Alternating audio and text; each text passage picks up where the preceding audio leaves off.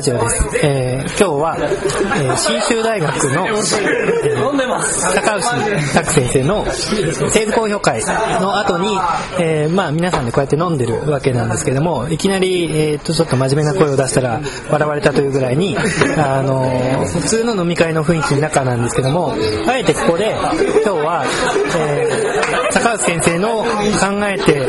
いる、えー最新のこう建築のハードコアについて僕はお聞きしたいなと、えー思っています。で、まず、とデビッド・スチュワート先生のもとで、あの、どういうことをされていたのかとか、あとその、まあ、理論的なものへの関心みたいなところは、えー東工大にいらっしゃった時から、あの、あったのかとか、そこら辺をちょっとお聞きしたいなと、えー思ったんですけども、いかがでしょうか？えっ、と、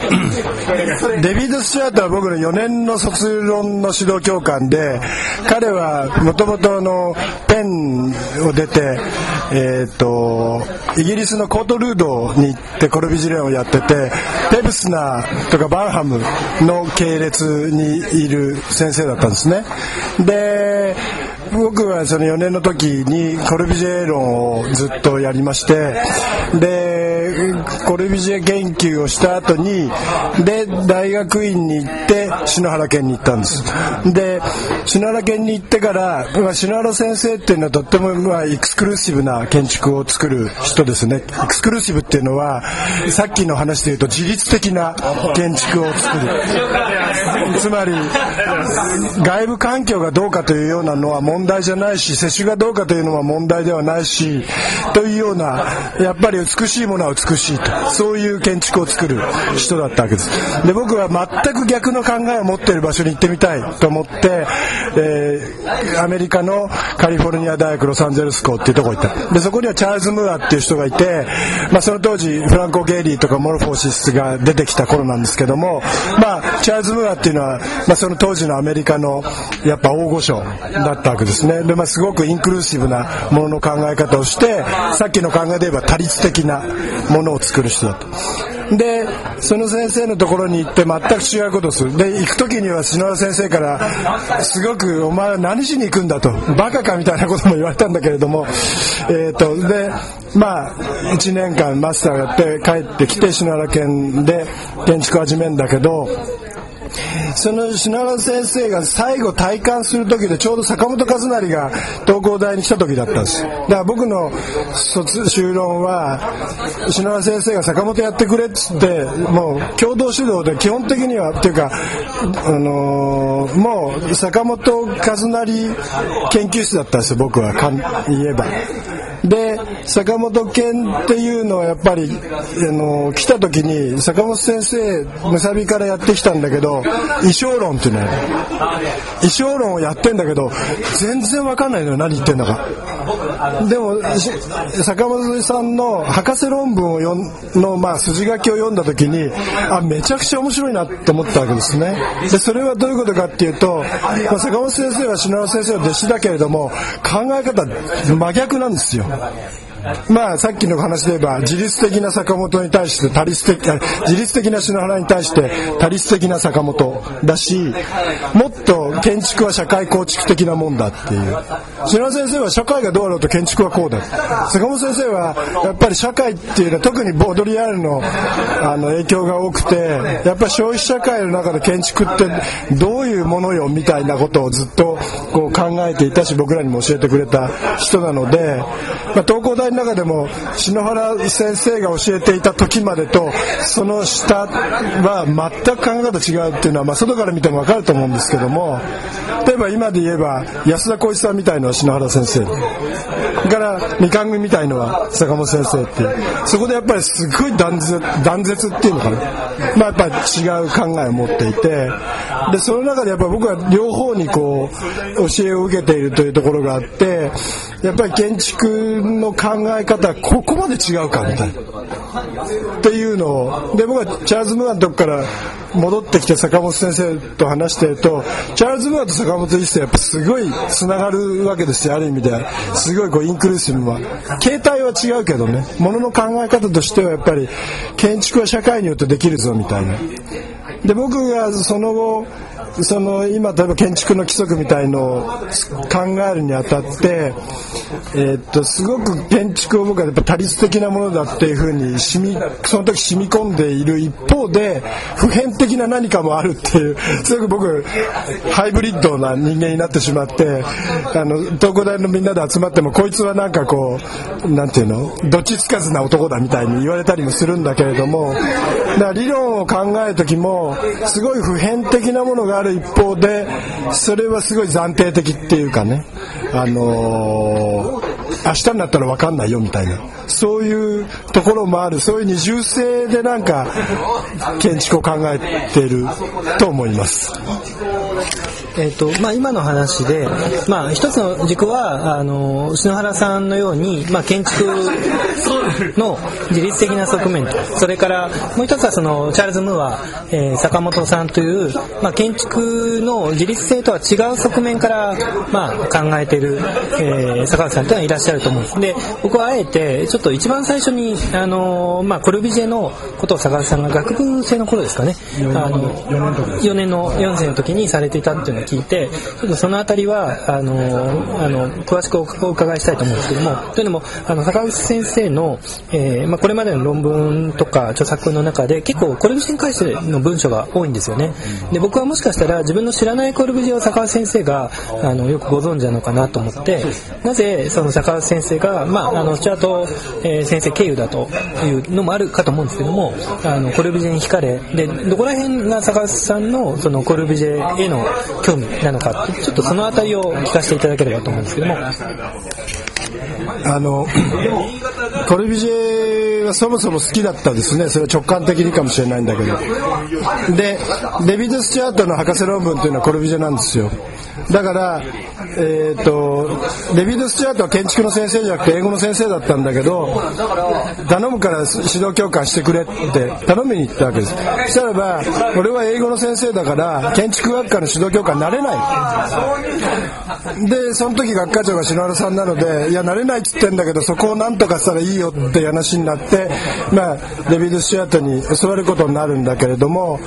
デビッド・スチュアートのコルビジェ観っていうのは僕ははっきり言ってよく実はよく分かってないです。あの人はやっぱりすごい博学なのでえーと、自分の、まあ、コルビジェ観の中に学生を当てはめようなんていうこともしないし最初のゼミの教科書は実はチャールズ・ムーアの本だったんですね。名前忘れちゃったけど、えーと、でそれをとにかく輪読するっていう、まあ、現象でなんですけども。っていうぐらいその別に彼なりのコルビジェ感があるわけではなかったわけです。でとにかくコルビジェの中からテーマを見つけろということを言っていて僕がやったのはコルビジェのアクソノメトリックドローイングについてっていう論文でなぜコルビジェはアクソノメトリックを使ってドローイングをしたのかっていう。それがコルビジェの作る建築にどういう影響を与えたのかっていうことを研究したんですよ。でアクソメっていうのはそもそもやっぱり機械で使ってたドローイング方法なので建築の中に持ってきたっていうのはすごくオブジェクティブにものを見るっていう見方ですよね。パースっていうのはやっぱりその視点を定めるのですごくサブジェクティブなドローイング方法なのに対してコルビジェはやっぱり建築をすごいオブジェクティブに見るっていう方法を作ったんだけれども僕の結論はでもそのコルビジェとデスティールなんかのアクソメの使い方を見ると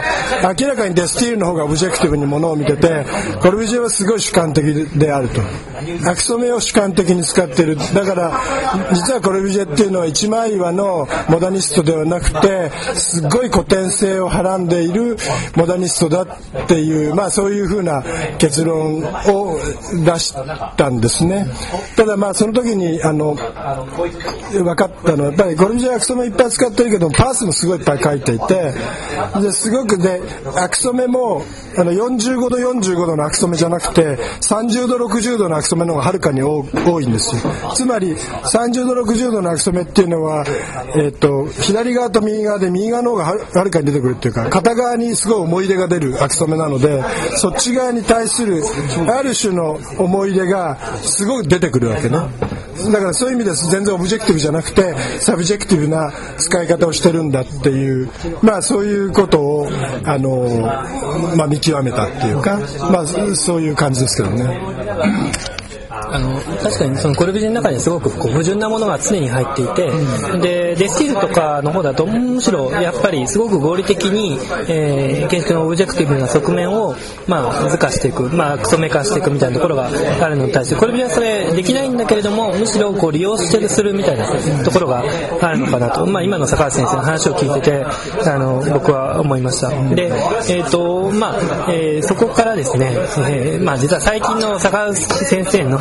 興味にこう一気に来たいんですけども多分間を取ると,、えーと、ちょっと坂橋先生のコメントいただきたいのは80年代と90年代に関してですね。で多分その80年代に関してはあの坂橋先生が、えー、建築雑誌の中でも書かれてると思いますけども割と80年代の理論、えー、的なものを相談したようなところがあのあってで全体的に多分80年代の理論全体をこう抑えられてるんだろうなと僕は思ってるんですね。特にそのポストモダニズム関連、えー、それからアメリカ中心のものに対して坂田先生がこう全般的にフォローされていると。で次に90年代に関しては僕は坂田先生の視点をまだあまり知らないんですけども90年代の例えば90年代って言えばその三崎さんと浅田さんが、まあ、エニー会議とかやってて、まあ、11年かけて、えー、世界中でやったわけですよね。その頃の建築の理論構成理論的なものに対してはあのどういうふうに見られてたんでしょうか。その頃多分そのそれこそ、えー、日建設計で勤められてた頃じゃないかと思うんですけども。日建にいたんで勉強してないんです あの80年代っていうのは、えー、その全築雑誌に書くときに、まあ、勉強した限りで言えば、えーと、すごい目立った建築理論っていうのは爆発した時代ではなくて、えーとまあ、コーラスが世の中に出てきてそれで80年代やっぱポストモダニズムがバーッと開花してるんだけどそのポストモダニズムが開花した底流において複雑性の理論とか、えーと、もう一個あそこで書いてあるのあったか忘れちゃったんだけども、えーと、いろんなものが準備されてる段階だったっていうふうに思ってるんですよ。でそれが90年代でバンと複雑性理論とか、えーとうん、カオスみたいな、うん、そういうものが出てくるんだけれどもいろいろ調べるとそういうものの方が実は70年代の最後ぐらいにあって80年代は世の中に出ないでそれが勉強されてたみたいな。で表面的にはポストモダニズムがブワーみたいにこう出てきてるんだけど、まあ、建築もね。で結局できない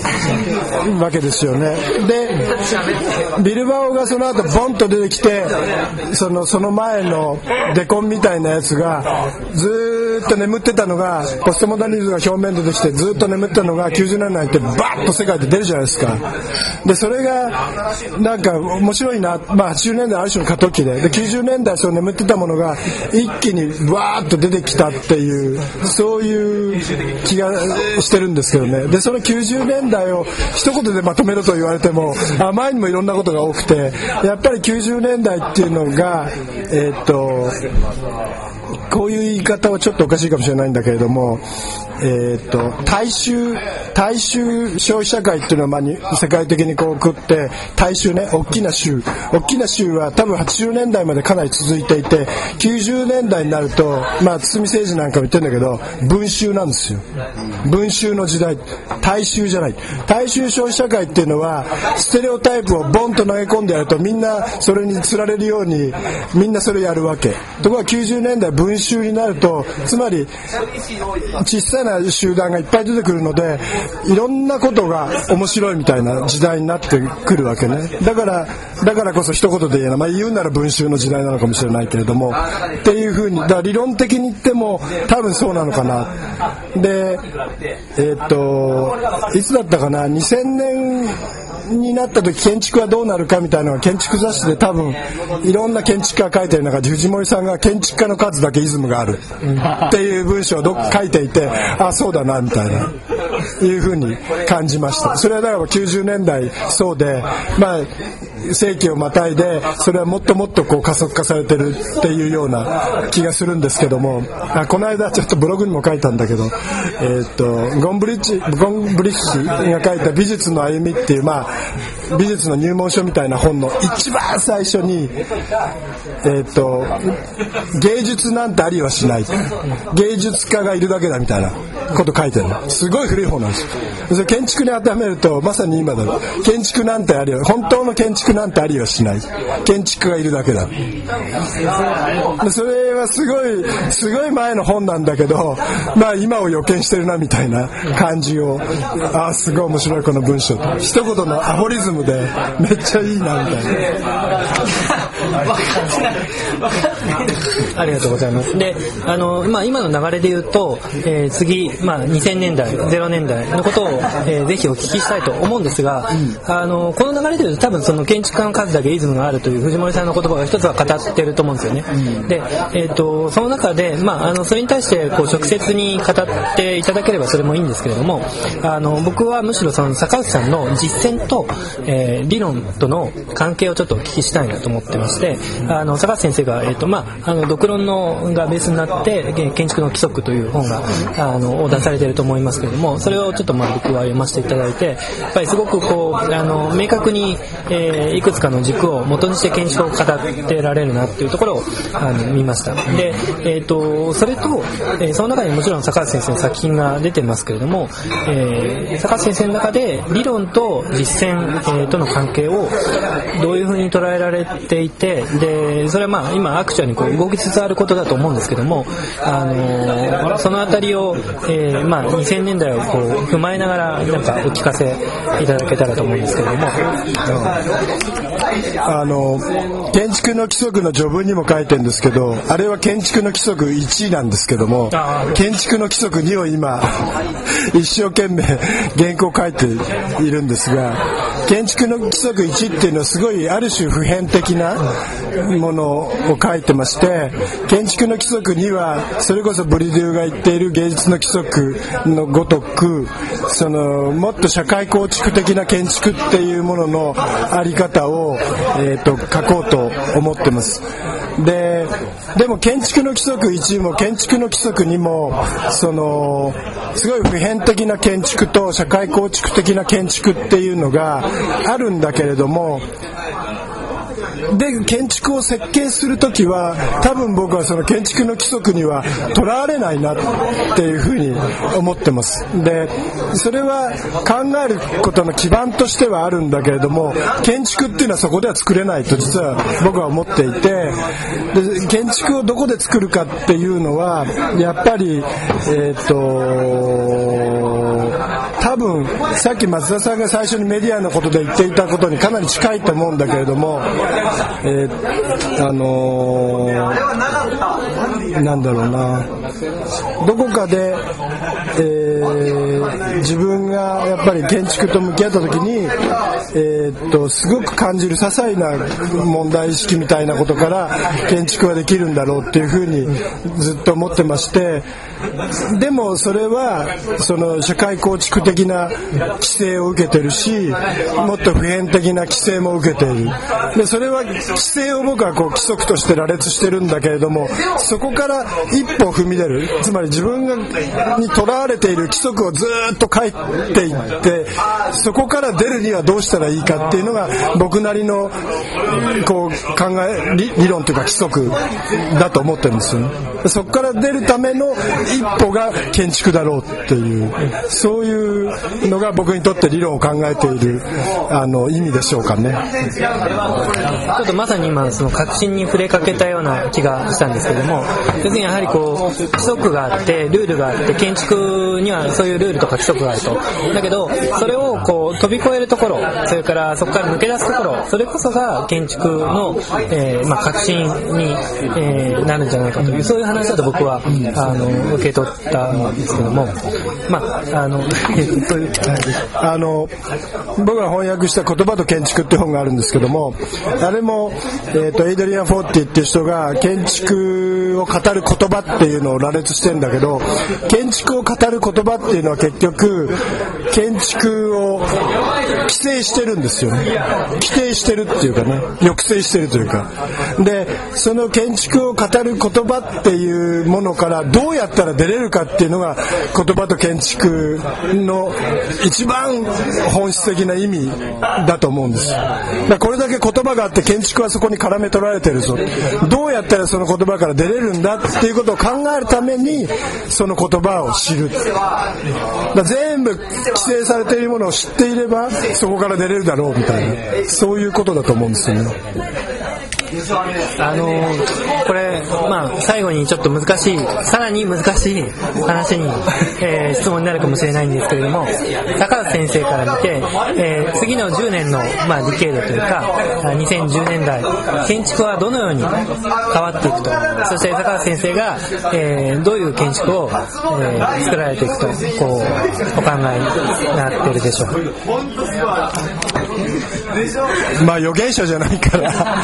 わかんないんですけども、え、ー、と、さっき言ったその文集みたいな、え、ー、と、社会が建築家の数だけ建築があるみたいな状態っていうのは、えっ、ー、と、多分、そんなに長く続かないと僕は思ってるんです。で、なぜ続かないと思ってるかっていうと、今まさに第二のモダニズムが来ているような気がしていてしょうがない。でその第二のモダニズムっていうのはあんまり言いたくないけど一つにはエコロジーっていう問題があって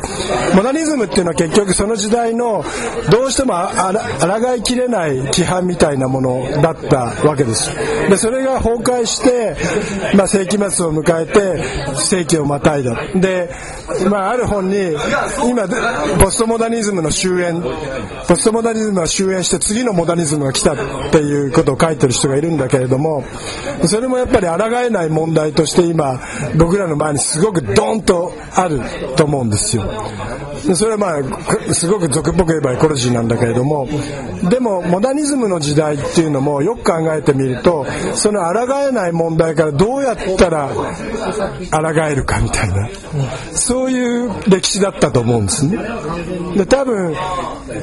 もうちょっとするとやっぱり抗えない問題がもうちょっともっともっともっと鮮明化してきて、まあ、大学の教育もそうだと思うんだけどほとんど環境なくして物を語れない時代みたいになっている。で環境を出さないと物が売れないとかさこのエコロジー偽善エコロジーは何だみたいなところもあるんだけれどもでそういう時代の中でもそれにどうやったら抗うっていうのはまあ単に反抗するってことじゃないんだけれどもそこからいかに悪党的になれるかっていうところが一つの鍵でただバカみたいに抗ってるのはバカなんだけども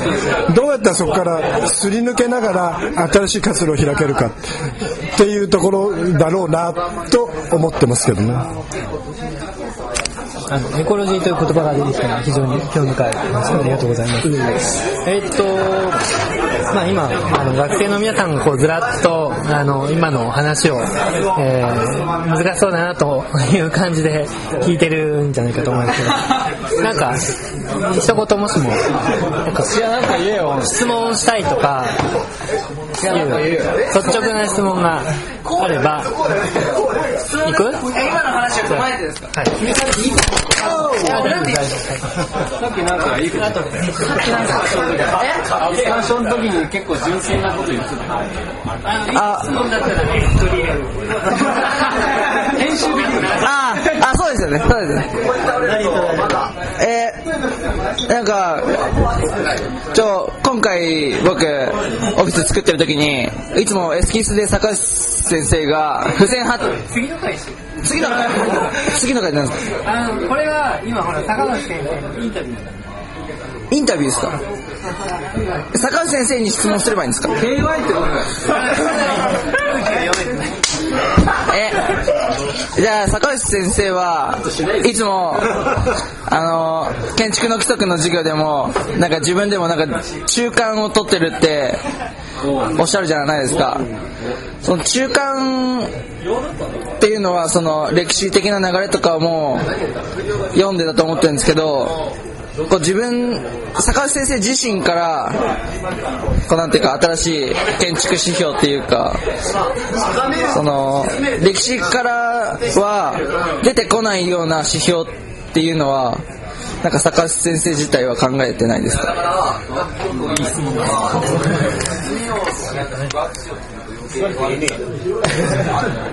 どうでしょうね。僕の建築の規則でも何でも全部歴史ですよね。ある意味では、うん、でさっきも言ったようにそういう歴史から積み上げられた僕を取り巻く僕をがんじがらめにしている問題それが建築の規則なんですよね。でそのがんじがらめにしているものから飛び出るためにはどうしたらいいかっていうことをさっきも言ったけどずっと考えていてそれは多分歴史から出てこない問題だと思ってるもっと教授的な問題で今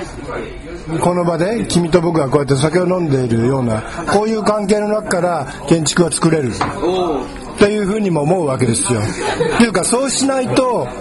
要は歴史にがんじがらめにするそれをすごく慣習的なコンベンショナルな思考の中に絡み取られているわけでそこからどうやって出るかっていうのは多分歴史というものをあるところで写真しないといけないんだろうっていうふうに思ってるんです。でもそれは歴史を勉強しないでいいっていうことではないんですよね。歴史を勉強したから初めて歴史じゃないのは何かということが分かると。そういう問題だと思いますけどね。はい。ありがとうございます。い。い。質問だと思います。はい、す。ごく。はい。じゃあ、えっ、と、これぐらい。で、えー、坂橋先生の、えー、インタビューを終わろうと思い。ます。どうも、えー、坂橋先生ありがとうござい。ました。